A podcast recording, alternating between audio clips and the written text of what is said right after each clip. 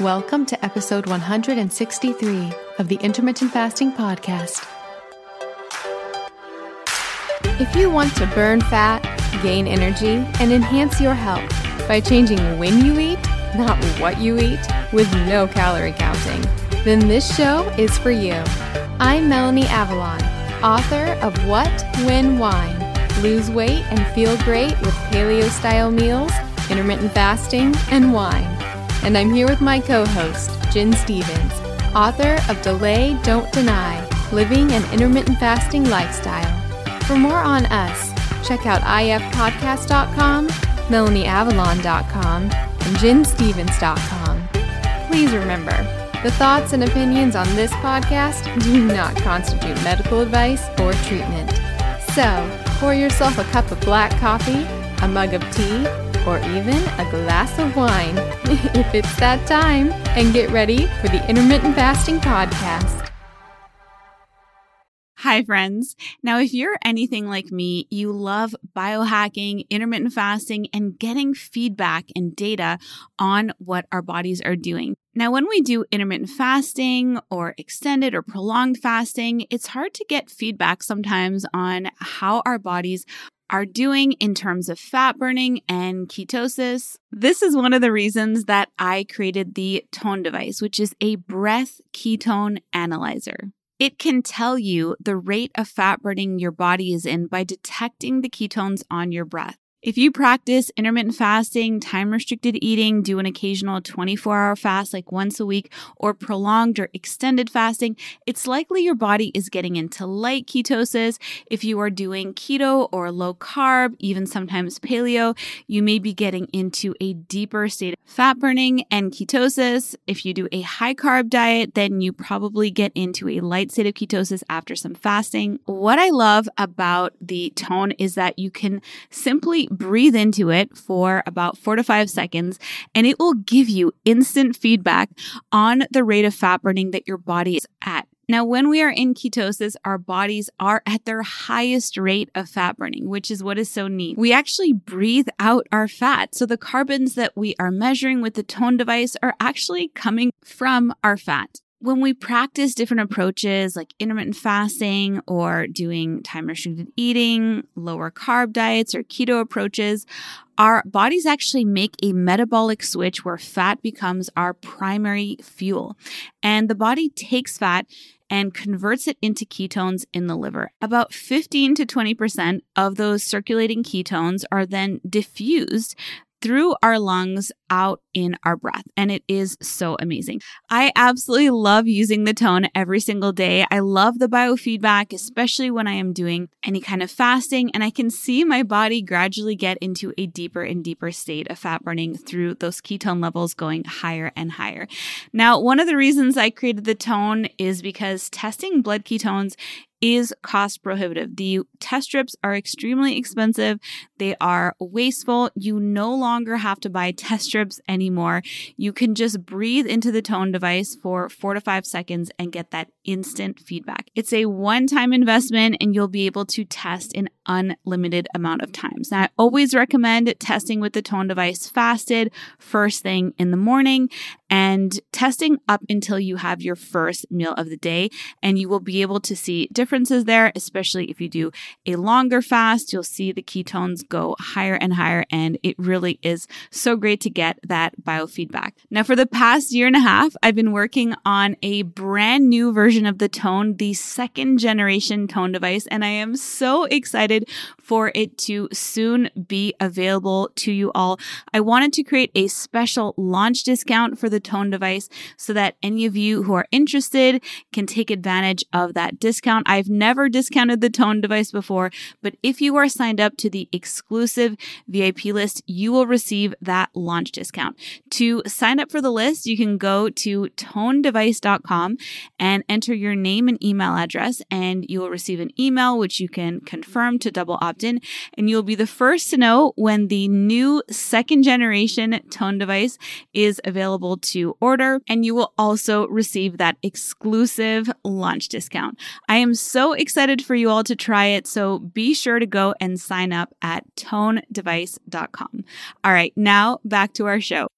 One more thing before we jump in. Did you know that common ingredients found in skincare and makeup products can actually disrupt your endocrine system? These endocrine disruptors are a silent threat that can have significant impact on your health, including something that is very important to me fertility. Your skin is your body's largest organ, and what you put on it matters. Endocrine disruptors are chemicals that interfere with the natural hormonal communication in the body. It also matters during during pregnancy. And that's one of the reasons I pay close attention to what I put on my skin while being pregnant. Studies have shown that exposure to endocrine disruptors can affect both male and female fertility. For women, these disruptors can lead to irregular menstrual cycles, ovulation issues, and even polycystic ovarian syndrome or PCOS. In men, they can reduce sperm quality and quantity, making it even more challenging to conceive. But it's not just about fertility. When it comes to fat loss, one of the reasons reasons that endocrine disruptors can get in the way of fat loss is because a lot of our toxins are actually stored in our fat. It's a way that our bodies protect us from those toxins. These toxic compounds can even work synergistically, amplifying their harmful effects and making it that much harder to shed unwanted body fat. All of these reasons are why I am obsessed with a company called Beautycounter. The founder actually started the company when she learned about the potential potential dangers of toxic chemicals and their link to health issues, specifically miscarriages and infertility. While pregnant, I make sure to only use Beautycounter products. It's one of the only makeup lines that is officially recommended from the Environmental Working Group. What really sets Beautycounter apart is their unwavering commitment to protecting us,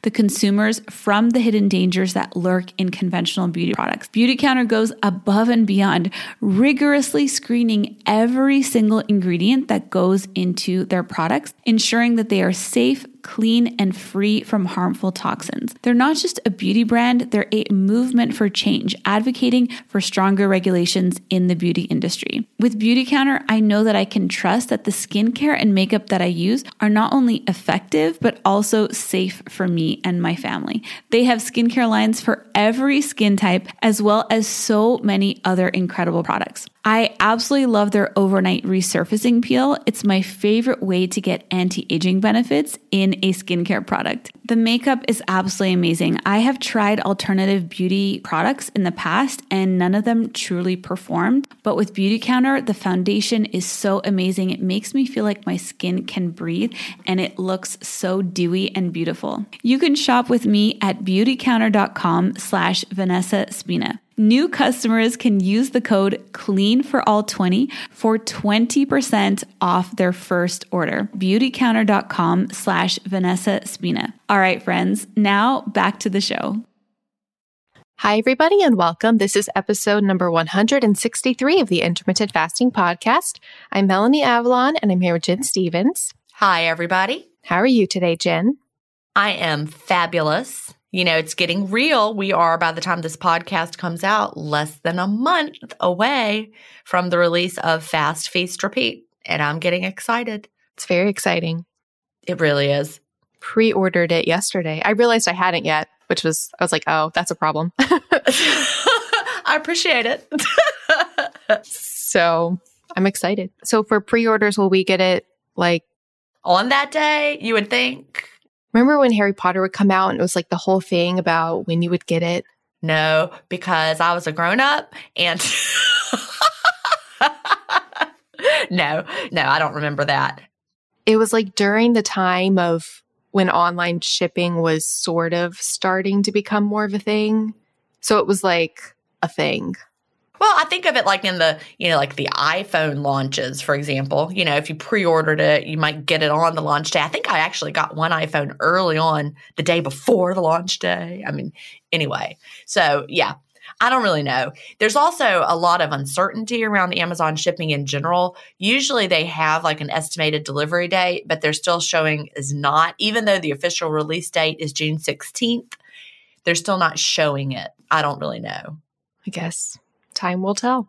Yeah. But I would encourage everyone to order from wherever you like to order books. It doesn't have to be Amazon. And I actually heard from my publisher that they actually love for you to order from other places too. You know, Barnes and Noble or just any online bookstore, or there's even, I have a link on ginstephens.com that has all these different places you can, you can pre-order from there. But if you order from an independent, there's like a indie kind of a link. I can't remember the name of it off the top of my head, but it's one of the it's it's pretty obviously it's that one. If you click on it, it allows you to order it, but it supports one of your local bookstores. Like you order it through this link, but you pick it up from a local bookstore. Just a way to support a local business, which I think is always a good thing. That's awesome. Yeah, because I really like the idea of still having local bookstores. You know, I hate the idea that we can only ever order a book that you cannot hold it in your hand beforehand. Yeah. I like to flip through them and touch them and, you know, support those local booksellers.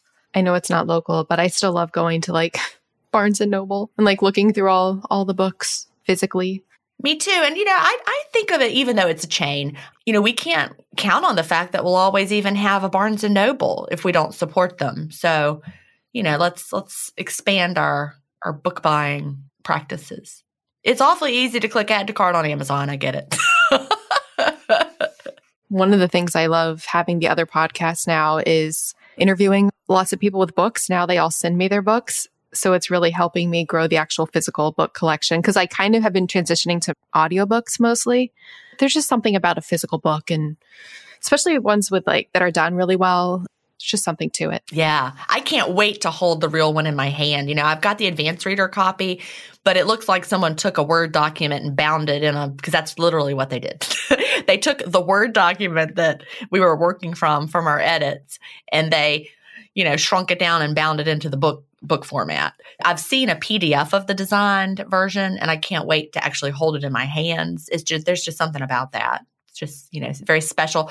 But if I'm reading something for content, if it's something that I really want to learn and go back to, I need a paper copy. So, like, what I'll do is if I'm not sure about a book, I'll buy it first on Kindle and see what I think. Like, that's what I did with the obesity code. I first read it on Kindle and then I'm like, I got to have a paperback. So, I bought the paperback too. So, I can, you know, refer to it very easily and flip back and forth. There's just something about that kinesthetic holding the book in your hand. And, you know, there's some research, here I am, elementary teacher. There's some research that indicates that we interact differently with a printed book, like we retain it differently. So always keep buying our kids, you know, the, the books they can hold in their hands. There's science for that. I hope that doesn't disappear. Well, actually, similarly to that point, I was listening to something yesterday about goal setting and it said when you write down your goals, I don't know, the percent of you more likely to do it is substantially more. And it had something to do with how your brain is, I don't know, interpreting it when you're writing it.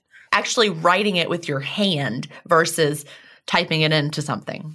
That whole kinesthetic. Yep. So I have something to tell you. Oh, I can't wait to hear. Oh my goodness. Are you ready? I am ready. Guess what I tried? Okay, well, I don't know. what did you try? Should we play the guessing game? I can't play the guessing game. I got no guesses. Gluten free funfetti. Oh my God, that is hilarious. And I'm so glad I would never have guessed that.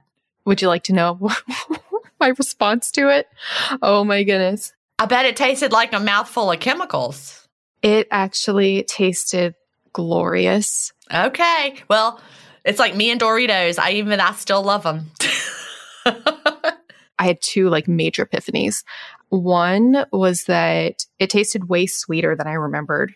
Not in a bad way, just like I don't remember it tasting that sweet. Right.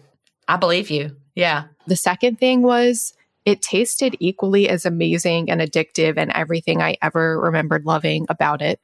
But my response to it. And I think because of meditation and all the cognitive work I've been doing, it didn't register the same in my head. It was more like I was observing my brain having the addiction, like addictive response, if that makes sense. Like it was like I experienced all of this obsession and amazingness and I could feel the addiction potential, but I was like aware that that was a response. Like it didn't feel like me. Okay. That's fascinating. I don't think that's because I changed my palate with Whole Foods. I think it's that, like I said, the meditation side of things, like becoming aware of how you respond to things, that it's not actually you. And then I had all these epiphanies that I was like, really like everything that you experience in a way. There are very few things that don't feel like when, when I'm saying when I experience like love and peace, that's like the only thing where I don't feel like it's secondary to something. Like it just feels like the root feeling. Everything else is like it's a separate thought that I can separate from. So like fear, anxiety, the way I feel about funfetti. so yeah, it was definitely a, mind moment, but I don't plan to repeat it. well, that, I'm glad that you did it. You know, because like I just said, you know, my tastes have changed a lot based on eating mostly whole foods now, but I still love a Dorito. Like I've never lost my taste for Doritos. I will never lose my taste for funfetti. I was even Googling, I was like, it must be something in the artificial flavor. But if you Google, like, what is in the artificial flavor for Pillsbury, it's, it's a black hole. Who knows? It's just something your brain loves. See, my brain never liked funfetti. Like I can remember when it first was invented. I think I was a fourth grade teacher when they invented funfetti. I don't know when they did, but that was when it first came to my consciousness as a fourth grade teacher and people bringing in treats. You know, kids bringing stuff in. That that's the first time I ever saw funfetti. It was 1990. and I remember trying it and I was like, oh no, no, I do not like this. That's so funny. But I also have not ever been like a major sweets person. Me neither. I never wanted all the, all the you know like a cupcake, never unless it's like a really good high quality cupcake. Mm, okay, those are good, but a homemade good good good cupcake I could eat. But fascinating. It's it's just interesting what our brains connect with, and that it's different for different people. Exactly, because I, I I really think it is whatever chemical artificial flavor is in that specific whatever lights up your brain. Yeah, and I think people respond to different ones because you know somebody's favorite cake might be a different brand that has a different artificial flavor. Yep. Our brains are definitely different, you know. We know that from from all the medications out there and how, you know, you'll try this one and it didn't work well for you, but somebody else will try it and it's their perfect whatever. Our brain chemistry is different and that makes sense with the foods that light up the reward center in our brain would be different as well. Yep. It was like I literally though, I literally could like see my reward center lighting up. Well, I'm glad for the feedback. I'm surprised that you liked it. I uh, have to admit, I didn't think you would. Yeah, liked it the exact same, but like I said, my awareness of liking it was different. So, which is kind of nice because I don't feel tempted to try it again because I know, yeah, it t- tasted amazing, but I can separate myself from that feeling. So, very cool. Thank you for that update. I know that listeners will be glad to know. I will say, quick, quick plug. The meditation practice that I found most helpful has been Emily Fletcher's Stress Less, Accomplish More. And she has an online course that's amazing. And I have a link for that. It's melanieavalon.com slash meditation. I am using the tapping solution app. Oh, yes, tapping. Like every day. I'm super into it. I've been reading on PubMed, you know, looking for the studies. Man, they're out there. It's not something wacky. I've even gotten my husband on board. Does he do intermittent fasting? I wonder if he does. You can. Oh yeah, he does. Oh oh oh oh, the tapping guy. I thought you were talking about Chad, Nick Ortner. Yeah, that would be fascinating if he did do intermittent fasting. But yeah, they their app is great. The app is like way better than me trying to do it with the book. Have you tried the app? It's on my phone. I actually last night was going to actually start doing it. I, I haven't. I love the app. Yeah, I need to just start the app is really great because I never know what to say or think or do, but the app tells you exactly. so, and it's all research based. You get the app for free, but then you can subscribe. But they have, like, if you're in certain classes of people like teachers and healthcare workers, right now you can subscribe for free. And everybody can subscribe for free for like, you know, to all to open up all the content for like two weeks and then you can decide what you think and then you could cancel that and just use their free stuff. And that might be enough for a lot of people but I think I like it enough to to keep it. So that's that's interesting. I love it. I've loved it since 2014. That's when I first started. The tapping. Mm-hmm. I remember my first session. Anyways, shall we jump into everything for today? Yes, let's get started. All right, start things off. We have some listener feedback. The first one comes from Alani. The subject is thank you. And Alani says, Hi, Gin and Melanie. Thank you so much for changing my life for the better. I started to intermittent fast February 1st, 2020. That day, I put almond milk in my tea and thought that intermittent fasting was very hard. The next day, I discovered your podcast and have been clean fasting ever since. I started to IF with an eating window from 11:30 to 6:30 because I am a teacher and I thought there was no way I could do more than that. Now my eating window is between 3 and 4 hours. The best thing about intermittent fasting for me is that I have more time. Before the shelter in place, I had a few weeks to try IFing at school, and I loved that. And I loved that I didn't have to stop to eat throughout my teaching day. I used to stuff my face at 6 a.m. so that I wouldn't be hungry until lunchtime, but that never really happened because I would always be starving about three hours later. Can I just say that is so true? That is exactly what it was like for me when I was a teacher. I would stuff my face at 6 a.m. and then I was starving three hours later. 100%. I get it. It's a common thing. She says, So I was having a super early breakfast, then a snack at recess, and then lunch, and then a snack after school, and then dinner with a dessert snack after. I always told people that I was the type of person who had to eat all the time. I also thought I was a person who would faint if I didn't eat breakfast at 6 a.m. before going to work. Now I understand that I felt that way because I was force feeding myself so early when I didn't even want to be eating. Ironically, I was eating at 6 a.m. in order to not be hungry later when the answer was to start my day without food. That is the way to not be hungry. 100%. Yep. Love that. It's a great, great epiphany. She says, I started to push back my breakfast until 8 a.m. and then I pushed it back till 9.30 a.m. And then one day I didn't have breakfast until lunchtime and I was so proud of myself. I did it. I didn't feel sick and I didn't feel faint. If I ever felt really hungry, I just drank a little real salt water, thanks to your suggestion, and I felt better right away. Now I just drink bitter tea, English breakfast tea, and warm water in the morning, and I don't have to eat until the afternoon. Intermittent fasting is so awesome. My number one reason for doing it was the time issue. It's horrible to have to bring breakfast and lunch and snacks to school. My bag was always so heavy going to school. My second reason for trying intermittent fasting was to lose about 10 pounds that I had gained from eating just too many sweets here and there. I was able to lose about five of those pounds without even trying. I think if we weren't in quarantine due to the coronavirus, I would have lost even more weight by now. Unfortunately, being at home makes me want to make cookies and brownies all the time. But the cool thing about intermittent fasting is that I can have treats daily if I eat them slowly and really enjoy them, and then when I'm full, I stop. I have more self control with my sweets now. Woohoo. I feel full so much faster now. It's awesome. I've learned so much from you guys in such a short period of time by reading your books and by listening to your podcasts. I can't thank you enough. I have a suggestion for your listeners. Some listeners ask how they can continue their fast for just another hour or so.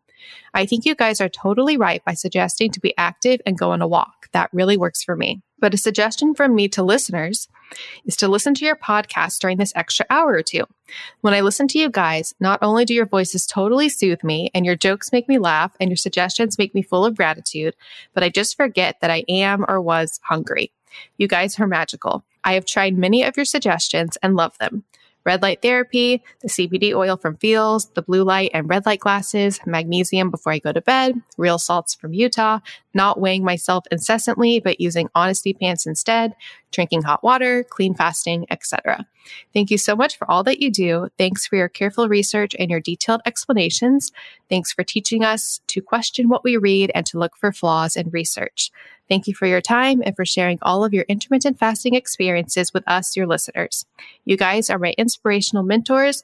You're both so incredibly beautiful on the inside and out. Not only are you sharing this incredible information with all of us and for free, but you're also examples of strong, intelligent female leaders. Thank you for everything that you do and for being you. Sincerely, a high school Spanish teacher in California, Alani.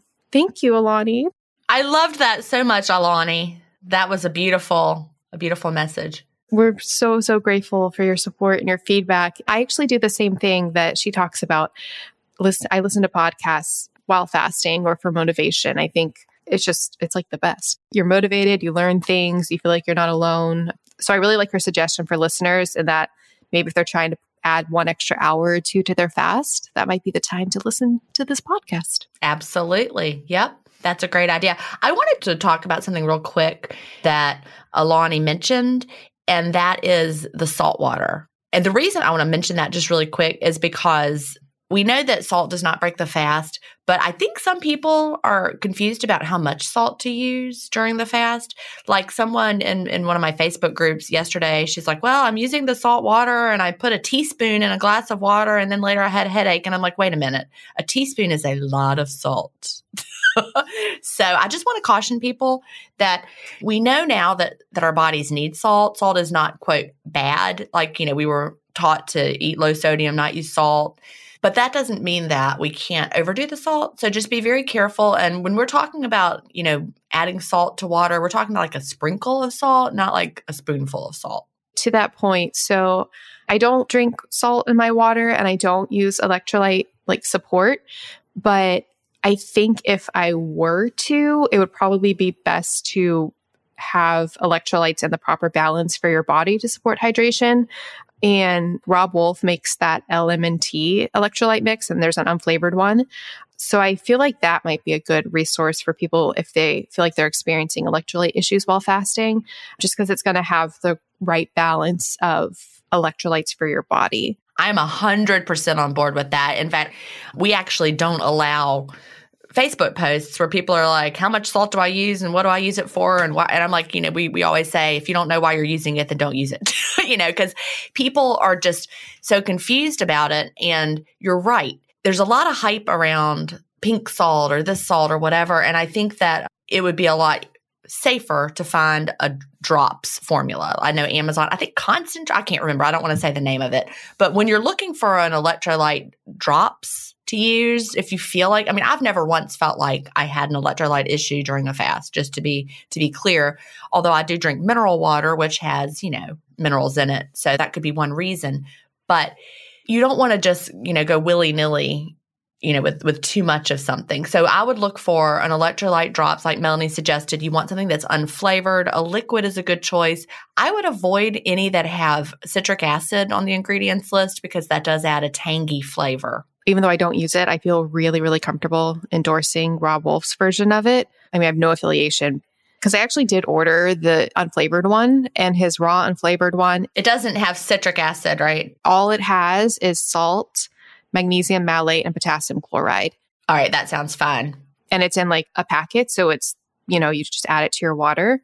So honestly, I mean, that's what I would feel comfortable recommending to listeners. Yeah, there's there's one liquid mineral drop that we know of on Amazon. Like I said, I can't think of the name of it right now, but when you look at the ingredients, it does not have any citric acid. That's what you have to look for. But really, I've never once suggested people use salt you know, uh, day to day. And it just kind of took on a life of its own.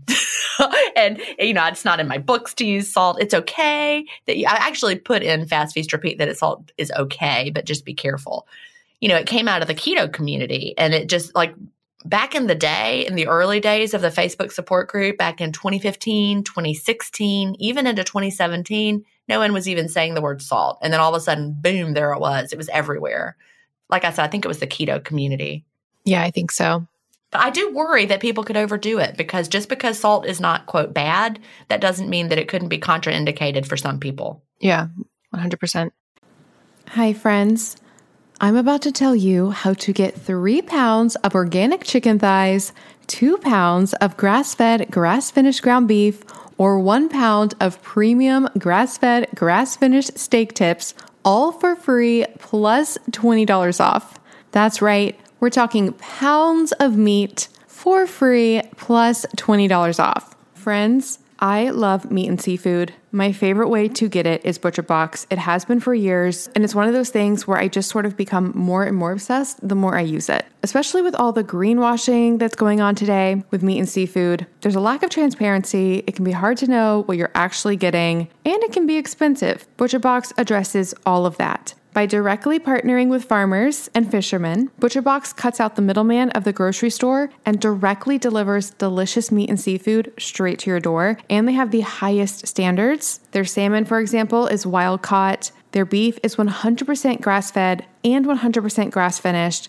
Their chicken is free range and organic, and it all tastes delicious. I love their chicken, love their meat, love their seafood. They have amazing scallops as well. And you can really find the collection of food that you want that works for you and your family. They have curated boxes, so you can get exactly what you want as fresh as possible because, yes, meat and seafood that is immediately frozen is fresher than meat that is waiting out and never frozen. That's because it's frozen at its peak of freshness. It's funny because people kind of think it would be the opposite like, oh, I need never frozen meat and seafood. No, no, no, no, no. You want frozen. You want meat and seafood that was immediately frozen and then shipped to you, which is what ButcherBox does. I eat a lot of steak at restaurants ButcherBox's fillets are divine, way better than anything I would get at a restaurant. Their other cuts are amazing as well. With their seafood, I know I can trust them that I'm actually getting what they say because, yes, there is a lot of scams in the seafood industry, and their chicken also tastes amazing. It's free range and organic and tastes delicious.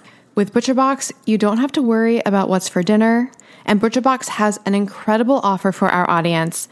You can have your choice of a weeknight meal essential for free in every order for a whole year. Just go to butcherbox.com slash ifpodcast and use ifpodcast to choose either three pounds of organic chicken thighs, two pounds of grass-fed, grass-finished ground beef, or one pound of grass-fed, grass-finished premium steak tips plus $20 off. Sign up today at butcherbox.com slash ifpodcast and use code ifpodcast to choose your free offer and get that $20 off. Butcherbox.com slash ifpodcast with code ifpodcast. And we'll put all this information in the show notes. All right, shall we go to our next feedback? Yes, this is from Claire, and the subject line is It was the toothpaste. I just had to say that in a dramatic way. Claire says, Dear IF ladies, thank you so very much for the information that you have given all of us listeners. I have been doing IF for almost a year on a minimum of 16 8 schedule and frequently more towards 17 to 19 hour long fasts. It has helped my digestive system heal after finally realizing that I am lactose intolerant with other common food sensitivities. The idea of giving my digestive system a break was what got me started on this journey, and I plan on continuing it long term.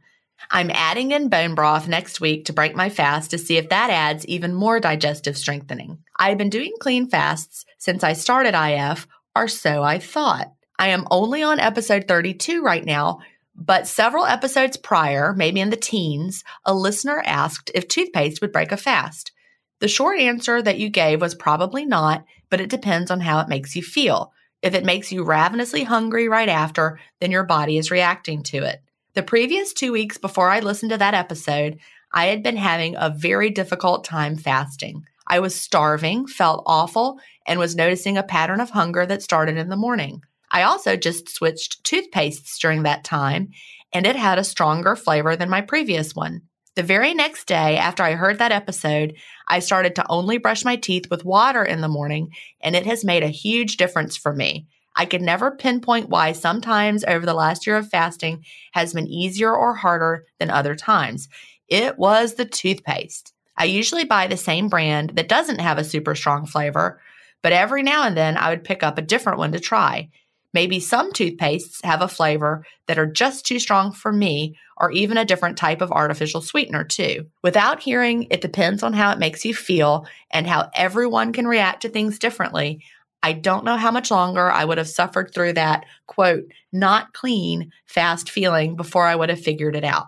I feel so much better, stronger, and clearer in both my mind and body, and it's only been a few days. I hope you will talk about this again so other listeners could maybe make the same connection that I did. As you both say, you have to find what works for you, and those are words to live by in more things in life than just food and fasting. Thank you, thank you, thank you. I am so grateful. Much love, Claire, St. Louis, Missouri. All right. So, love this question from Claire. Well, feedback from Claire. I will say there are some toothpaste that don't have any sweeteners. And I think those can work a lot for a lot of people. So I use, for example, Earthpaste. They have an unsweetened spearmint flavor and it doesn't have any sweeteners. And I find that really, really effective. So if you can find a, a toothpaste that doesn't have any sweeteners, that might be something to try. Cause I know she said she was doing just just the water and there's more you can do than just the water for sure.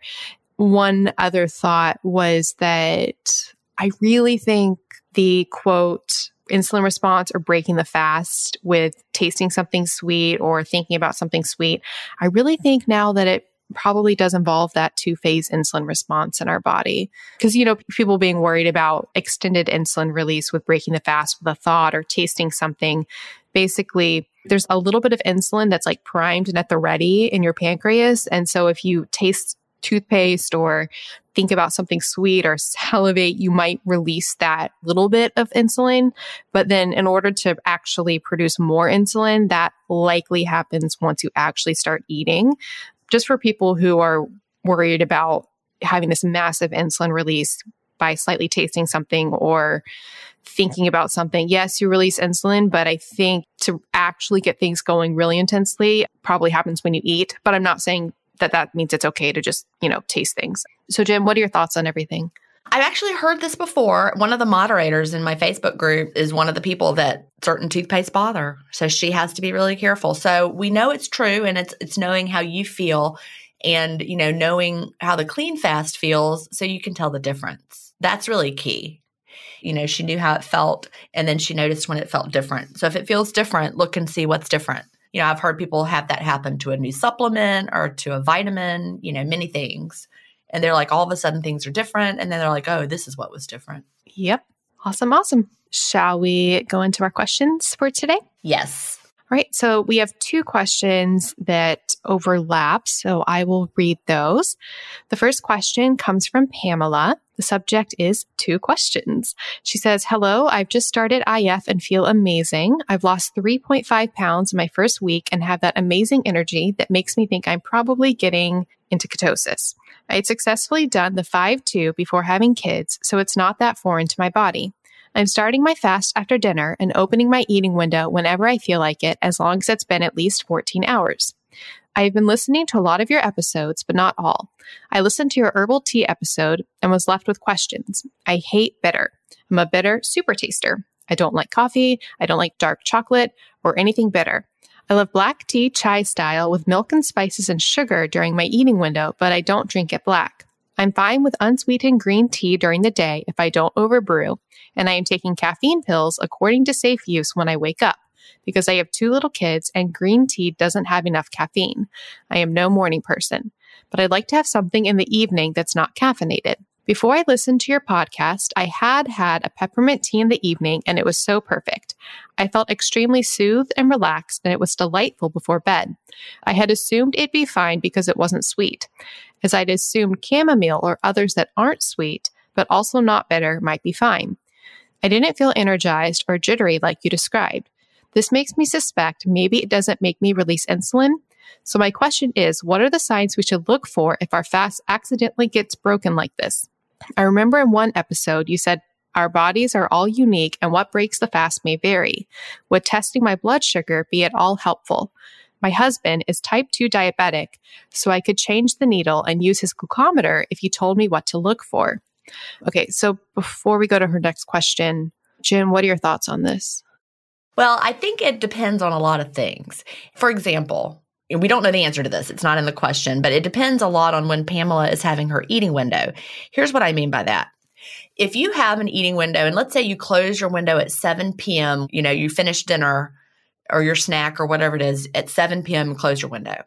Your body is still, even though you technically closed your window, your body is still working on processing and digesting the food that you ate. So if you had a peppermint tea at 9 p.m., is that going to ruin everything? Well, here's the thing your body is still not deep into the fasted state yet, two hours after you just finished eating. It's still working on that food you just ate. So you might have a little bit, you know, of an insulin, whatever. That's very, very different than after you've been in the fasted state, you're 12 hours, 13 hours in, it's the next day. I think you're you're going to have a different result. I mean, because if, if it's two hours since you finished dinner, you're not in the fat burning state. A little bit of peppermint tea then is very different than if you had it at hour 14 of the fast. Does that make sense, Melanie? Yeah. I think the timing of your window is important. Now, if you're the kind of person who wakes up in the morning and you have your green tea and then you have a morning eating window and then you close your window at noon and now it's 9 p.m., you're nine hours in, I would absolutely not have peppermint tea nine hours into the fast. So eh, you just have to think about the fact that your body goes through different stages along the way. And right after you close your eating window, you're not deep into the fast yet. So that probably surprises you hearing me say that, Melanie, does it? That I'm like, you know, it's probably not as big of a deal at that point. It doesn't really surprise me, no, because I think the emphasis for us is more when you are in that fasted state and not maintaining the fasted state is what we're trying to do. And when it's two hours after you close your window, you haven't gotten there yet. Now, one will one cup of peppermint tea prolong how long it takes your body to get into the fasted state? Probably not. If you had like a, a cupcake, yeah, it would.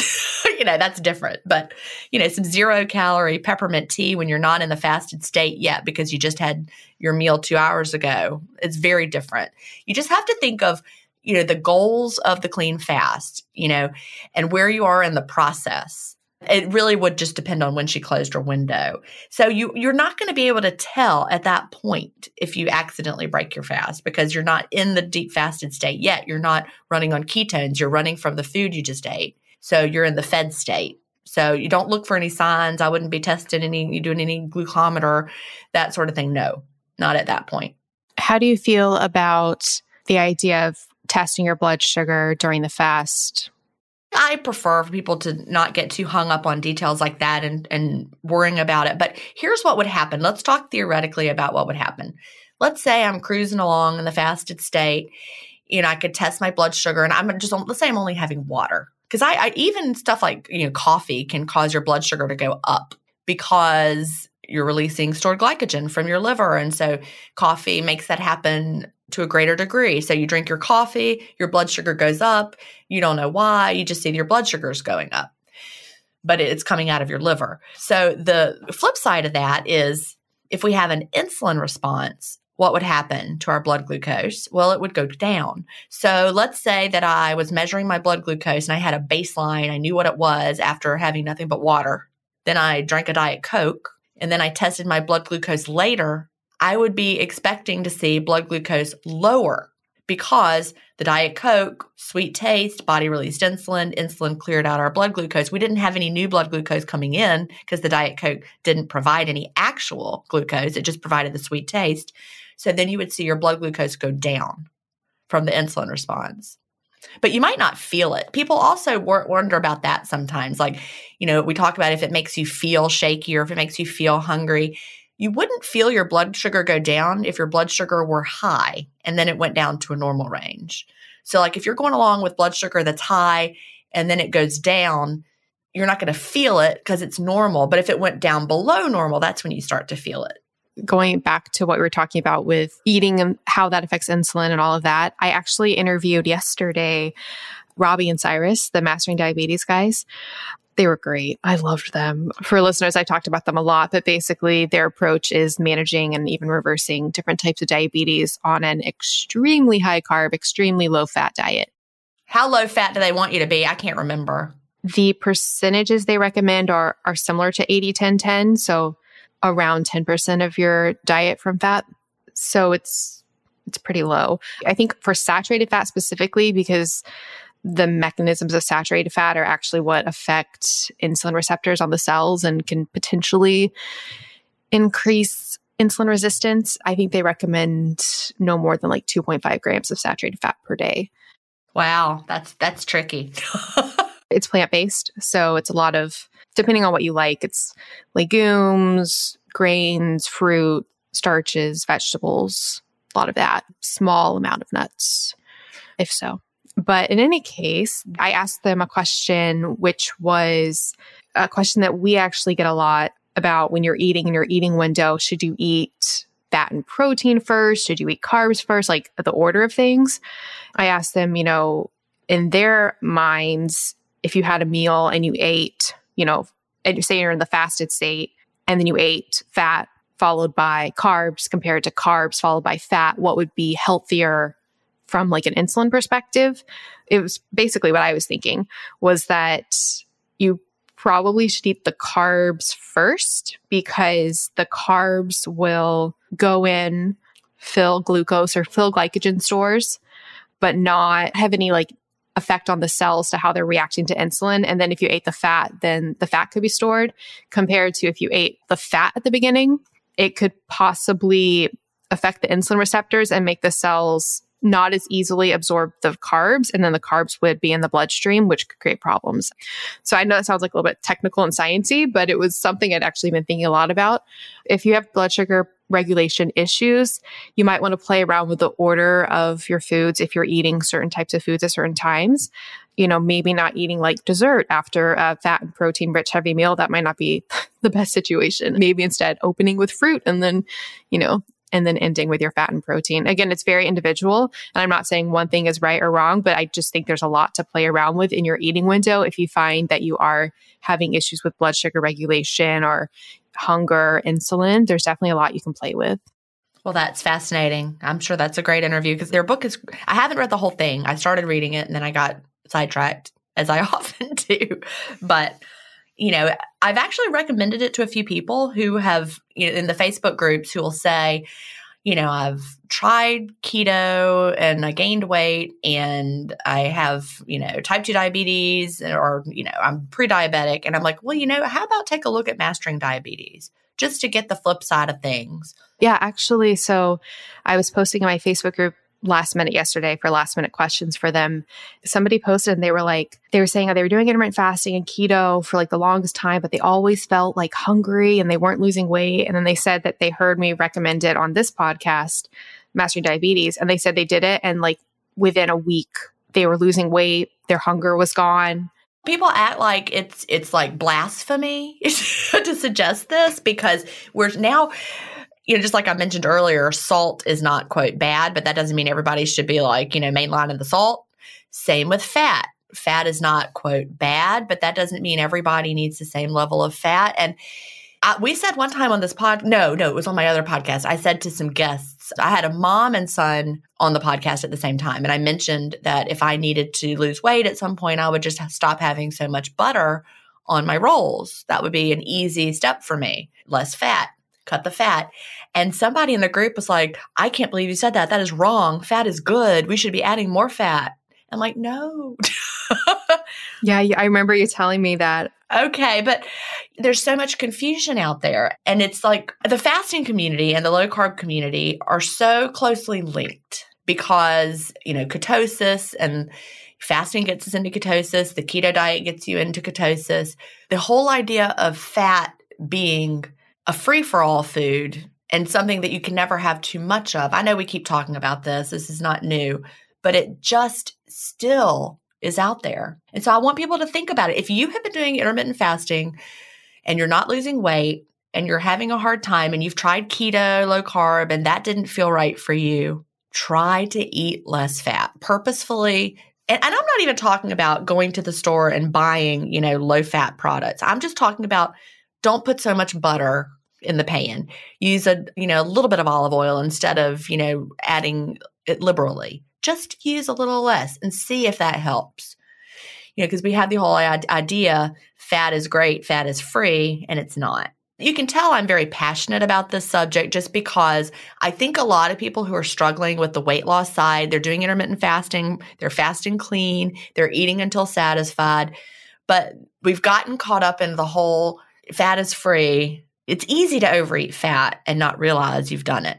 I can't find it right now, but I was reading a study a few days ago. I wish I could find it. It was talking about body weight set points and it was talking about how carbs, protein, and fat are used by the body and how they affect set points and how they affect everything. And one of the conclusions they they drew was that it's literally, I mean, it's the amount of dietary fat that is really determining overall fat stores honestly. We talked about this at length before, and I guess we're just both so passionate about it. But, you know, massively overeating carbs, massively, very few of that actually becomes fat. Massively overeating protein, very few of it becomes fat. That actually, you know, boosts metabolism. It has a high thermic effect.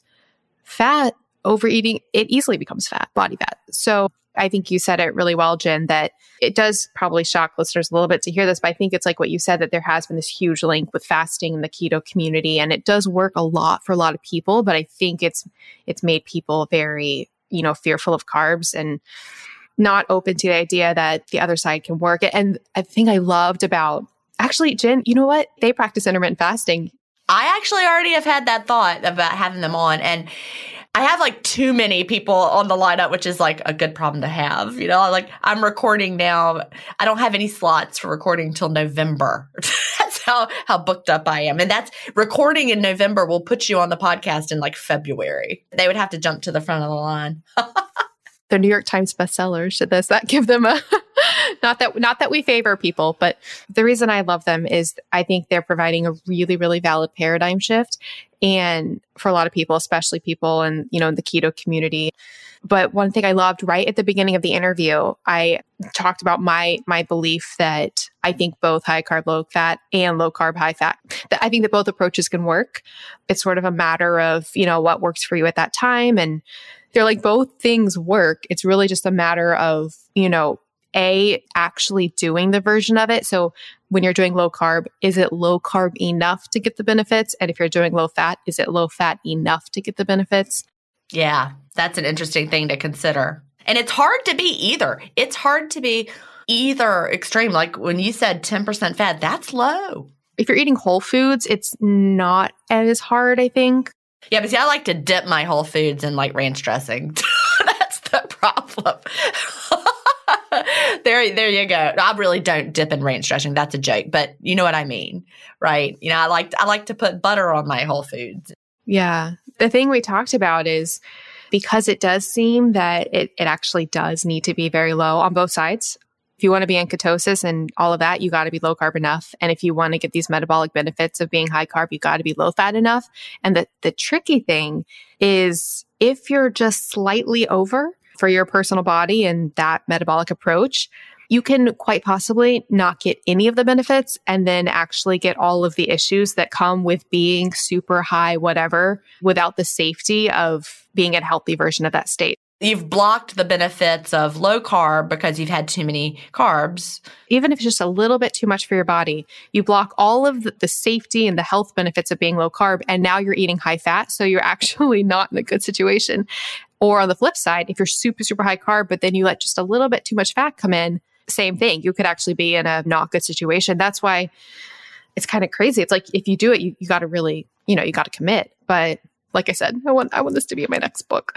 so yeah. Pamela's second question was you two are always mentioning Facebook groups, but not the names. What's the name so I can join? All right. Well, I actually have one main group that is the Delay Don't Deny Intermittent Fasting Support. That's the name of that one. And to join that one, you have to agree that after you join, you're going to read Delay Don't Deny. And that's actually one of the membership questions. And sometimes people say no. and they don't join the group. That's okay. But we want everyone to have the foundation of having read Delay Don't Deny. So that's Delay Don't Deny Intermittent Fasting Support. That's the one that has over a quarter of a million members. I have another group that right now is closed for membership. It's called Delay Don't Deny Advanced Book Support Group. And the reason it's closed is because this book has always been for people after they read Delay Don't Deny. Like the other group, they can say, I'll read it later after I join. And we just, you know, trust that they will do that. But for this one, you have to have read Delay Don't Deny to join. But now we're making it even more advanced. It's going to be for people who have read Fast Feast Repeat only. And because Fast Feast Repeat is only available for pre order, we're not accepting any new members into the advanced group until after June 16th. So if you have already pre ordered Fast Feast Repeat, you'll be in great shape. Read it, and then come join the Delay Don't Deny Advanced Book Support Group. It's just so helpful when everyone's on the same page because then there's not any arguing and we can actually, like Melanie and I, discussing fat and carbs and our opinions about things. We can have a great discussion because we're coming from the same place scientifically. It just really helps. And then I have one more group. It was actually my original, the One Meal a Day IF Lifestyle Group. And that one is open for podcast listeners. Anybody can join that. You don't have to promise to read any books. of course, we hope that you will, but you can just join that one if you're a podcast listener. There's a question that talks about that. We want people to join who are already in our community. And if you're listening to the podcast, you are in our community. Awesome. And we will obviously put links to all of this in the show notes. And this was actually really good timing. So I actually just changed the name of my Facebook group because you know, Gin, how you can't change the name after 5,000 members. Is that still the rule? Do you know? I don't think it is anymore. I know that used to be the rule, but I feel like it isn't. But I don't know. It might be a rule. I think they changed that, but I don't know. In any case, so I'm getting close to 5,000 members. So I realized if I'm going to change it, I need to change it. And oh my goodness, it's such like a decision to change the Facebook. Originally, I had the word paleo in the group. I actually, the ironic thing is, I consider a lot of dietary approaches can be quote paleo even though people don't always consider them paleo, like I think you could be vegan and paleo, vegetarian paleo, carnivore and paleo. you know, mastering diabetes and paleo. but I think having it in the name, I think it did naturally attract, I think people who would do, you know, really enjoy being in the group. They're like, hey, I'm not paleo. Yeah. Yeah, yeah. So I decided to get rid of that. And so the new title is IF Biohackers intermittent fasting plus real foods plus life. And then I put this was a huge decision, Gin. I was so stressed about it. I put in parentheses, it says Melanie Avalon because I didn't want to make the group about me at all, but people often are searching for the group. So I needed my name in there to help people find it. Oh, that's a good idea. Yeah. Yeah. Cause I, I was Googling and it was like, don't put your name in the group because it's not, you know, it's not about you. And I agree. But I know people often search Melanie Avalon group and that wouldn't come up with anything. So now it does. yeah, that's the issue with our one meal a day group because the name of it is One Meal a Day IF Lifestyle, and it has a picture of steak, potatoes, and green beans. That's always been our cover photo because I wanted it to show we are not tied to, you, you know, you can eat a steak, you can eat a potato, you can eat green beans. you know, it's it's not food dogmatic, but people have trouble finding it because now there's like a bazillion one meal a day groups out there. You probably can't change it now, but you could put like Gin Stephens in parentheses at the end. I'm, I'm really not interested in growing them to the point that we have like 10 million bazillion members. Does that make sense? It's a lot of work to manage them. I love managing them. I love the community. It makes me really, really happy. But, you know, we're glad to have you there if you can find it. anyway. All right. And we have one quick last question. and it sort of overlays with what Pamela was saying. John, caffeine pills. He says, I can't drink black coffee. Is it okay to take a caffeine pill upon waking instead? What are your thoughts on caffeine pills, Gin? Well, you know, yeah, take a caffeine pill. Is that going to be ideal? Probably not. But is it going to ruin everything? Probably not. So if you need a caffeine pill, I mean, I've had times in my life where I took a caffeine pill. And it was actually when I was trying to wean myself off of coffee in the past, years ago. I remember I got some caffeine pills to help me wean off of coffee and then slowly, you know, take smaller amounts of caffeine. I don't I don't know. It just seemed like the thing to help me do that. Because first I needed to break the drinking the coffee habit but I still wanted the caffeine. So then I could wean myself, you know, taper off the caffeine that way. So that would be my recommendation. If you don't like coffee, but you're, or if you don't like black coffee, but you need the caffeine, I would just start with tapering yourself off the caffeine slowly. But I actually, John, you can drink black coffee. You can. That's my real recommendation is that you can because your taste buds will change. And then you'll be so happy and you'll feel so you know, grown up ordering the black coffee. That's just whenever I go somewhere and I'm like black coffee and they say, Do you need room for cream? And I say, No. It just feels like, oh, you know what I mean? No, I don't need room for cream because I am a real coffee drinker. I don't know. It just feels that way. That might be silly, but you know, it just it feels powerful that I don't need to add a bunch of stuff to my coffee. I can just drink it. It's no fuss, no muss, and I actually like it. So, what do you think, Melanie? Yeah, so there was actually a really, really fascinating episode of the ATP project all about caffeine. and I uh, I put a link I put it in our playlist on Himalaya. So that's if you go on the Himalaya app, we are a Himalaya partnered show. We have a playlist there called Intermittent Fasting Podcast Stuff We Like. So you can follow that playlist. And I put this episode in there. It was a deep, deep dive into caffeine. I learned so much. For example, I thought caffeine's main mechanism of action for keeping you alert was because it, you know, mimics the adenosine. So it takes up the receptors because adenosine is the one that makes you feel is, is it that adenosine makes you feel tired and so it blocks that so you don't feel tired. In any case i thought it had to do with adenosine but it, it, it does do that but it actually does so many other things related to alertness i was not aware. And it really is a wonder for like fat burning. And it's one of those things that yes people get a tolerance to it for the stimulating effect, but it seems to maintain its effect for fat burning regardless, which is really interesting. But I really recommend listening to it to learn all of the science of things. But they did talk about the difference between natural, you know, quote, natural caffeine from like coffee or tea compared to a caffeine pill. Well, first of all, when you're having caffeine and, you know, coffee and tea and things like that, you're getting in addition to the caffeine, you're getting the health benefits of the systemic of, you know, all the other compounds in coffee and tea. You get more of a full body response to it compared to taking a caffeine pill where it's more of like a concentrated amount and then you you get a big dose and then you actually get like a a bigger crash. There was something about the processing of the caffeine and so it seemed that caffeine from coffee it affects how fast it affects you, affects how your body responds, and you will probably get more beneficial health effects overall from coffee or tea compared to the synthetic form. Something else that was really interesting was, you know, some people identify as responders or non responders to caffeine. Like, doesn't seem to affect some people. Even people who identify as non responders, like they don't get the intense stimulation or the crash, they actually still get the the benefits from the other, like the ergogenic effects beyond the caffeine. So there are some health potential there, even if the caffeine doesn't really affect you.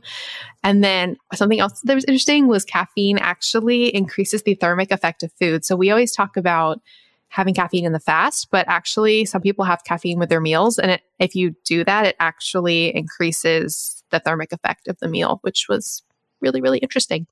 Well, you know, I think about my grandparents always had a cup of coffee after dinner. Always.